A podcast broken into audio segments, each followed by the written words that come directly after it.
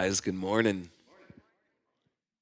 We are at mile marker 33 today of a, a 40 week journey we've been taking through the New Testament. And uh, there's this passage we're going to look at today. It comes out of this New Testament book. It's called Acts.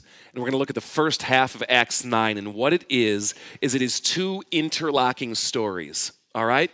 It is two interlocking stories about two people.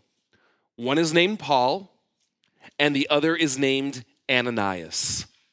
And, and what's so cool about this is, is if we look at this story about this guy named Paul and this guy named Ananias, there is really something powerful in this story that I think God has to say to our stories here as well. So there are Bibles in like chairs, just kind of scavenge, you'll find one. And I really want to invite you to follow along with me in this. We're going to key in at Acts 9, and uh, here's where the storyline picks up. It says this. Now it says, Meanwhile, Saul was still breathing out murderous threats against the Lord's disciples. All right, here's what's happening. Last week, we ended with the story of a guy named Stephen. And a guy named Stephen came face to face with God, and, and Jesus just, he got a hold of him. And, and he started just sharing what he discovered and sharing what he learned and, and starting to share among, among the Jews that he, he was traveling with in his circle at Jerusalem. And if you were with us, the way the story ends is they grab the guy, they drag him out on the street, and they literally start just pummeling him with stones until he dies. In the midst of this, Stephen is just like looking up and going, God, take me. God, forgive them. God, don't hold this against them. Something very much like Jesus on the cross. And it says that there was a young guy named Saul, and he was cheering the people on. He was cheering the people on that were throwing the stones. And now it picks up again. And it says, Meanwhile, this Saul guy, his bloodlust wasn't satisfied he didn't get enough. And it said he was still breathing out these murderous threats against the Lord's disciples. So he goes to the high priest and he asks for letters to the synagogue in Damascus, which is nowhere near where he lives. It's nowhere like near ground zero where the action is happening. He's so just like propelled with this zeal that he's like, you know, I want to root this out from every corner of the globe. Give me letters, give me authorization. Let me go to Damascus so that if any there who belonged to the way, it's the way of Jesus, the followers of Jesus, be found any there who belonged to the way, whether men or women, he might take them as prisoners to Jerusalem. And it says, as he nears Damascus on his journey, suddenly a light from heaven flashed around him. And he fell to the ground, and he heard a voice say to him, Saul, Saul, why do you persecute me? Who are you? Who are you, Lord? Saul asked. I'm Jesus, who you're persecuting. Now get up and go. Go into the city, and you will be told what to do. So the men traveling with Saul stood there speechless. They heard the sound but did not see anyone. And Saul got up from the ground, but when he opened his eyes, he could see nothing. You know what it reminds me of? You ever see those like that the video footage from like the 1950s when they were doing like nuclear test like nuclear explosion tests off like the bikini islands and stuff like that. And you ever see these? And you always have like those those soldiers there right? Like they had those guinea pigs out there to see what would happen. And whenever the blast goes off what do all the soldiers do? They don't look at it right? Turn away. Because you know what happens when you look into a nuclear blast? When the bomb goes off and you go oh you know like that all right, this is what happens. okay? So, they get him up off the ground. He opens his eyes, he could see nothing. They lead him by the hand into Damascus, and for three days he was blind. He did not eat or drink anything. Okay, this can be a bit confusing because what Acts 9 is about is the interlocking story of a guy named Paul and a guy named Ananias. But if you've been traveling with me on this, you see we're not really talking about a guy named Paul yet. We're talking about a guy named Saul. All right? Probably the most important like bit of info to catch if you're going to follow this at all today. Paul is Saul. This Saul guy is the exact same guy as Paul. This is the same Paul who ended up writing half of what we now call the New Testament. This is the same Paul who devoted his life to traveling throughout the Roman Empire, spreading this good news about Jesus, which means you might be sitting there going, wait a minute, wait a minute. It says he's breathing out murderous threats against the disciples. It's like he's cheering on people when they kill Christians. It's like he's going out to take a first hand role in it. You're telling me this is the same guy who wrote half the New Testament? Yeah. Because what this is a story of, uh, what this is a story about is what happens when Jesus just radically gets hold of someone. Paul will describe this story later, this incident later, as nothing short of a complete life transformation. I'm talking complete 180 here. Nothing short of, of something that could only be described as conversion. Now, who is this guy? Let's talk about him a little bit. Who is this guy named Saul slash Paul that, that's bent on this quest and Jesus comes face to face with?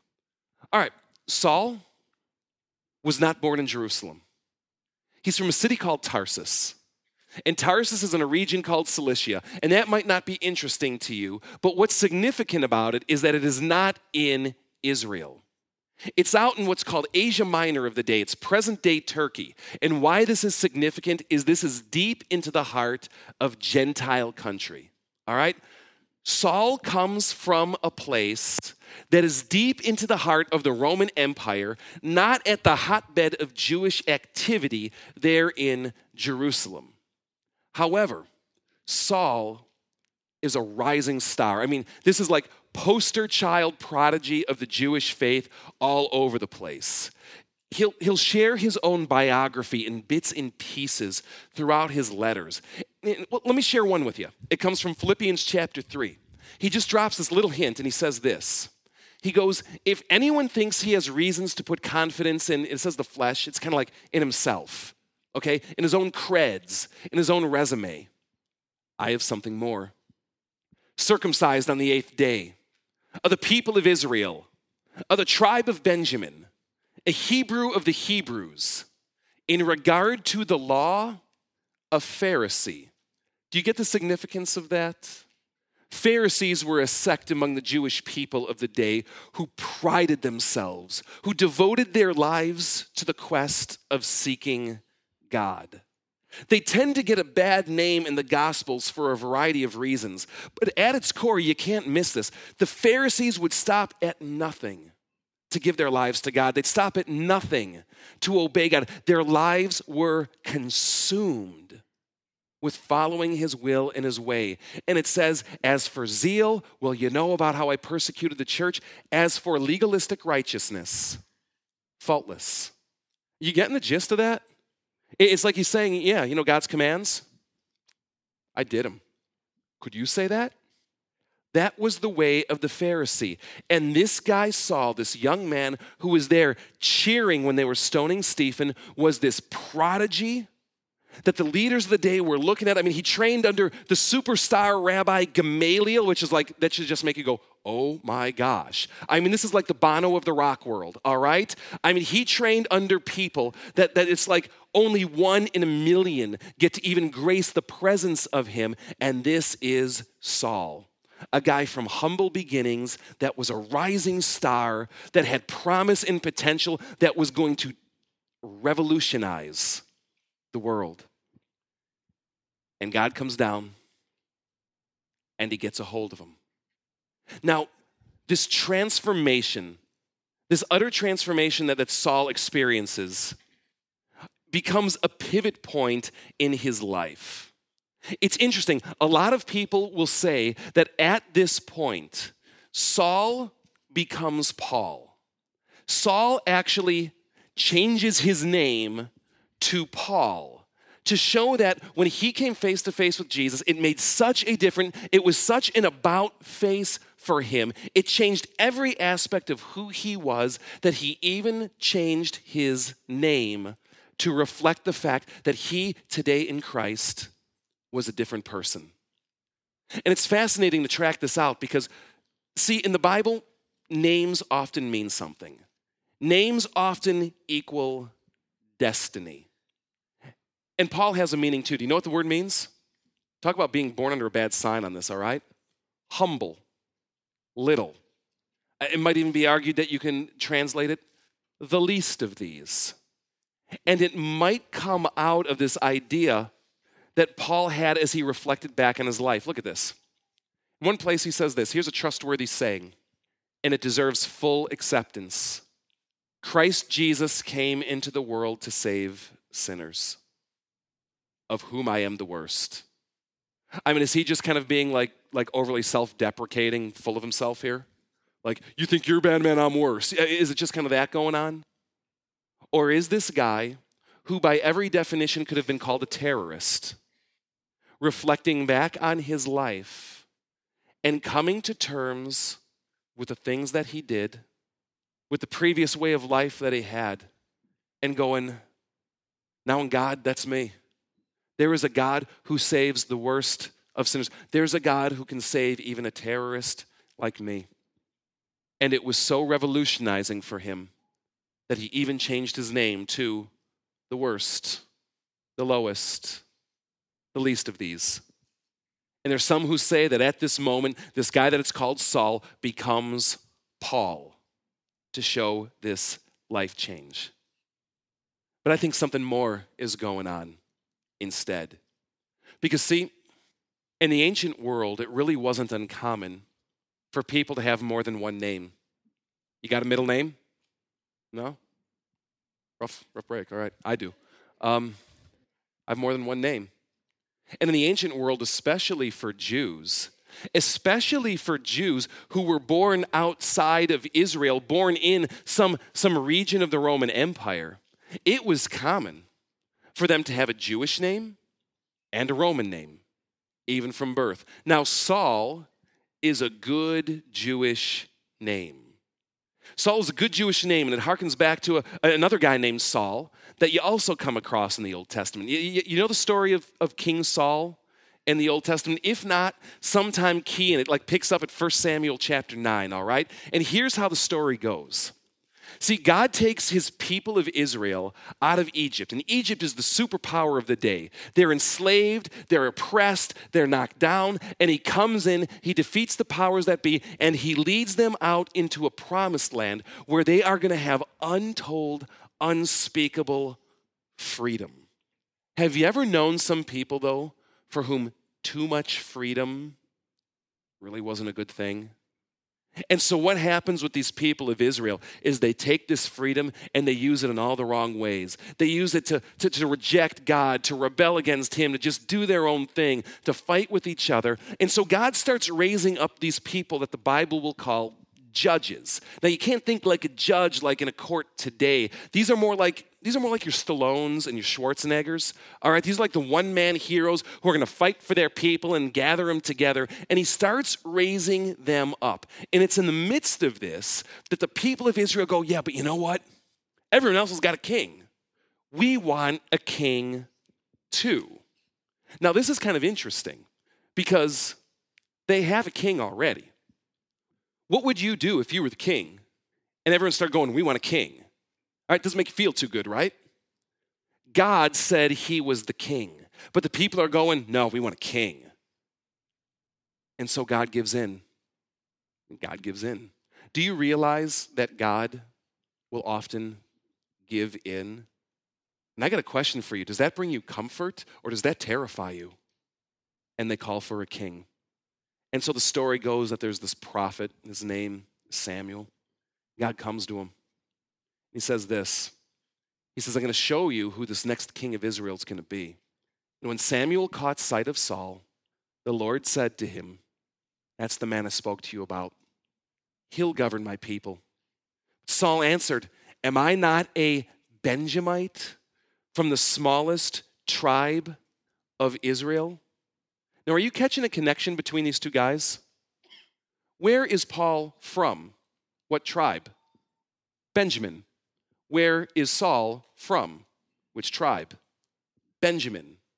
See, both the stories of Saul in the Old Testament and Paul in the New Testament have this very interesting trajectory where they seem to follow the same path. They both start in these humble beginnings. Paul is born in some outreach of the, of the Roman Empire. Some will even argue his father or his grandfather were probably slaves.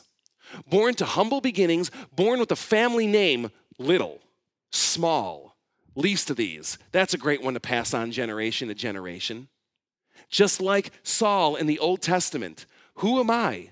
From the smallest one. And can you see almost this family in the first century world at the time of Jesus with this little baby named Paul? This mother and father with this, this pride and joy of their life going, but we want another destiny for you. We want something greater. We're going to name you Saul, one of our own, one of our kin. He started from the same beginnings, but like him, Paul, we want you to be a rising star. We want you to go somewhere. We want you to make a difference. We want you to make an impact in this world and do something great. You can almost climb inside the mind of a parent going through something like this with their baby, with a family named Paul, who they call Saul, to indicate a destiny that they want that goes beyond their, their, their humble beginnings. And you can track the story of Paul and you can track the story of Saul in the Old Testament. And you see that both of them come as rising stars. Saul in the Old Testament, he becomes king. He leads Israel to, to safety and to victory. And then he's there at the height. Something happens. And I'm not fully sure how it worked, but something happens. Maybe the power went to his head. Maybe his ego starts to get too big. Maybe he just got comfortable. Maybe he just started to lose a certain sensitivity for God and for his way. He starts to miss him, to ignore him, to do his own thing, to deny him, to reject him. And God comes to this first king called Saul. And he takes it away. He takes it away and he says, I'm going to give it to another king, one that you probably know. His name is David, another one from humble beginnings. And it's at this point that, that Saul he goes into like self destructive overdrive. He fights God, he tries to fight to get it back.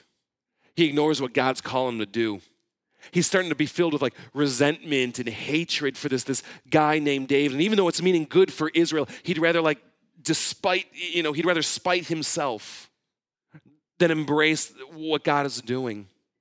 It starts getting so low that, that he starts sneaking off in the middle of the night to go meet up with like witches and hovels and corners to see if they can raise like dead prophets from the past to, to, to see if he can get wisdom or guidance or help from them. And i got to tell you if it comes to a, a place in your life where like you're the king and you're sneaking off in disguise in the middle of the night to go talk to dead people life has hit a real low all right? And you read the story of this guy and when you think he can't self-destruct anymore you see him throwing himself on his own sword and committing suicide. And I look at Paul and I see this guy with the same life trajectory, this guy from humble beginnings, and he becomes this rising star. And there, when he's at his height and he starts to twist things and turn things and go his own way, God lays him in the dirt. Because sometimes we just need to be smacked in the face with a two by four, don't we? And God takes him and he lays him in the dirt and he lays him flat. And there at that broken place becomes the most significant divergence between Saul and Paul. Because instead of fighting it, Paul humbles himself. He humbles himself and he repents. It means he turns to this new trajectory that God has laid out. And the result is he ends up becoming one of the most powerful influential people in all of human history. See, each of us here have the capacity to be a Saul or a Paul. And the question really comes down to when life lays you in the dirt, when circumstances come along and knock you down from your horse, or when God comes along and breaks you, Will you fight him and reject him and rebel? or will you humble yourself under his hand and turn to a new direction that he might be laying out before you? Because the answer, guys, to that question right there, that's all the difference. Now, we said that Acts 9 is an interlocking story of two men Paul and Ananias. Pick up with me at verse 10. Now it says in Damascus there was a disciple named Ananias. And the Lord called to him in a vision Ananias. Yes, Lord, he answered. And the Lord said to him, Go to the house of Judas on Straight Street and ask for a man from Tarsus named Saul. And just, you know, by the way, don't you just love it when God comes out with that kind of like clarity and detail? Oh my gosh. Because this guy is praying, and in a vision, he has seen a man named Ananias come and place his hands on him to restore his sight. Okay, hold up. Lord, Ananias said, I've heard many reports about this man and all the harm he has done to your people in Jerusalem, and he has come here with authority to get us. May I just summarize this with the words, What are you thinking? But God says to Ananias, the Lord said, Go, go. I hate it when God says that.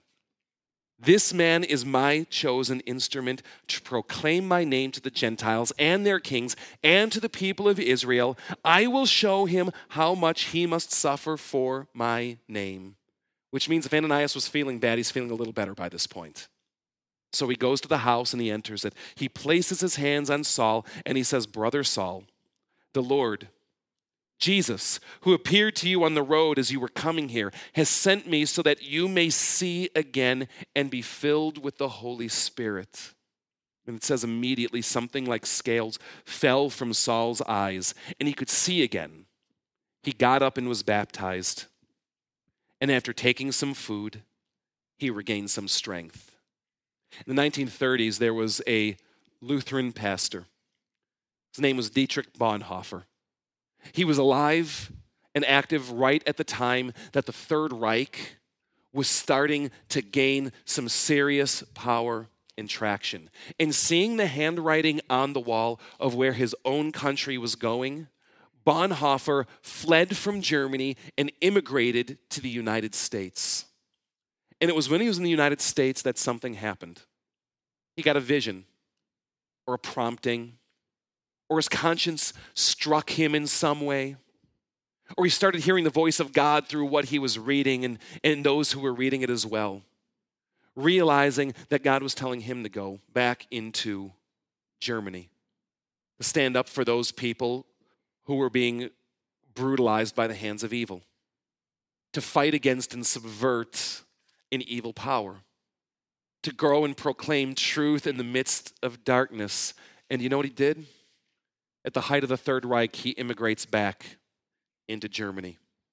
And he begins to write and he begins to speak and he begins to preach and he begins to stand up for those who are being brutalized and he begins to subvert the government that be and he gets arrested and he gets imprisoned. And 11 days before the fall of Berlin, he's executed at the hands of the Third Reich. Dietrich Bonhoeffer wrote this when God calls someone, he bids them to come and die. When God calls someone, he bids them to come and die. And I can't escape that story when I think about Ananias in Acts 9. Can you imagine what it's like for this guy? Could you imagine what it's like for this guy knowing this guy Saul is coming to get you? And God tells you to go to him? Because Ananias knew something. When God calls, He calls to sacrifice, He calls to danger, He calls and bids us to come and die. I think about how the early church came to terms with this and, and grasped this. See, Jesus calls all of us to be a witness, just like Ananias. He calls us to be a witness to his goodness and his grace and his forgiveness and his mercy. And the early church, because they spoke Greek, had a word for this thing we called witness. Do you know what this word is, witness in Greek? It sounds like this martyr. You ever hear that word? Because they learn something that, that, that when God calls us to witness, He often bids us to come and die. And I think of those stories of the early church, of how they would grasp this. You know, let me give you some examples. In the early church, in, in the time of the early Roman Empire, did you know this, that, that, that um, abortion was prevalent? It's not modern medical technology. They would do it then too. Usually was reserved only for those who were of means, who were wealthy, who were rich, because it was costly and it was dangerous, and, and you really needed some, some special help along the way with it that went above and beyond what the average person could support. But they didn't want their child, they, that was it. The way most people did it, though, they didn't want that child, they would just carry it to full term. And after it was born, they'd go out to the garbage heap and they'd abandon it. And you know what those first Christians used to do? They didn't write petitions, they didn't picket Rome. They went out to the garbage heap.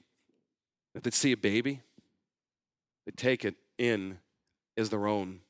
Imagine this you're living in a three bedroom house, you got six kids already, and you come home, it's like, hey, honey, we got another mouth to feed. Because they knew when God calls, He calls us to come and die to our own desires and plans and wishes. There's stories about how in early Rome and in the empire, plagues would come. Incurable plagues would come and sweep through cities, and people would get word of it a few days in advance. It's coming. It's hit the town up the road. It's coming, and people would flee. The first outbreak of plague in their town, people would scatter. People would leave their wives, their kids, their husbands. The civil, uh, the administrative officials, the civil authorities, those people that were called to, to defend and protect those in the town would be the first to get out of Dodge and run off to their country villas because they weren't catching that plague. And you can read these stories about a certain group of people that would remain behind. These followers of the way, these, these Christians to minister to the forgotten, to put their hands on those who are dying, to help them in those final days, knowing that the plague that got them is probably going to get me too. And you know what? And he caught it and died. Think of the stories that when local persecutions would pop up, and they'd find out you're a Christian, that's not allowed, and they'd drag you off to the courts, to the arena other Christians would see it and go, if you're taking him, you got to take me too. They didn't gather in armed resistance, they didn't come up and fight. They heard the call that they were bid to come and die. And they would go to the arenas where they'd be lit on fire, where they'd be fed to animals. And while the stands were there cheering and jeering, they would say things like, Father, forgive them, for they know not what they do. If that happens once, you can ignore it. If it happens twice, you can ignore it. If it happens 10 times, you can still ignore it. But when it happens again and again and again and becomes a way of life for a people, you cannot deny it anymore. A second century church leader said this The blood of the martyrs is the seed of the church. Because he knew that the witness to the power and transformation of Christ comes when we heed his call to come and to die. Without Ananias, there is no Paul. And each of us in this room today have the capacity to be a Saul or a Paul. And the difference comes down to when you're laying in the dirt and God or life breaks you Will you fight against him or will you humble yourself to his will? But you know what? Each of us in this room has the capacity to be an Ananias as well. You know what? I read the story of Paul here, and it's like, why doesn't it happen to me? I mean, don't get me wrong, I'm not looking forward to like getting my corneas burned out. But have you ever found yourself in that place, just kind of going, God, why can't you appear to me in a vision? Why can't you knock me off a horse? Why can't you do something like this to me? Why can't I see some glimpse of the supernatural? I've been there. If you have been too, that's cool. But you know what? It's amazing how God works through the natural of Ananias alongside the supernatural to make his will come true. The conversion of Saul doesn't come down to just getting knocked down off a horse. It comes down to a guy named Ananias who was willing to heed the call, to risk, to even die. There's something we have here embedded in our DNA at FOF. I'd just like to share this one piece of it with you. It says this Discipleship means radically turning our lives over to God. We believe we're loved by God, and though we're broken, God yearns to redeem and restore every aspect of who we are. We believe the only way to truly discover the depths of what God is calling us to is by stepping out of our comfort zones and taking leaps of faith. Following Him is extreme. The life of faith is an adventure, and it is a journey of discovering and rediscovering a deeper life with Him every single day. Guys, what is God calling you to do? What vision are you having? What prompting are you getting? What are you hearing the voice of God say that's convicting you in your conscience or coming through the words that you're hearing? What is God calling you to do. Because I'll tell you, the world is alive with the supernatural power of God. He's out there and he's working and he's looking for Ananias to step alongside of him to complete his work in sometimes the most natural and straightforward ways. My prayer for you today is that you would embrace the life of a Paul. My prayer for you today is that you would embrace the call of an Ananias. And somehow in these two guys' stories, they would become a part of your own. We're going to commune today. And when Jesus invites us to this meal, he in essence invites us to walk as he did. He invites us to pick up our cross and to follow the path that he walked. I want to invite you to rise here today. And, you know, you, you you come face to face with the weight or the significance of an Ananias, of a Saul turned Paul. It's no light thing God's calling us into, is it? Just want to invite you for a few moments this morning. Just maybe listen. Get your heart right with God, give it to Him. Let's just come to Him and pray for a moment. Lord God, you died for us, you risked it all. You bid God's call to go and die. Through your crucifixion, you saved the world. You saved us. May we hear your call to partner with you. God, may we humble ourselves when we're face down in the dirt. May we follow the plans that you've laid out for us, no matter the risk, the cost, fear.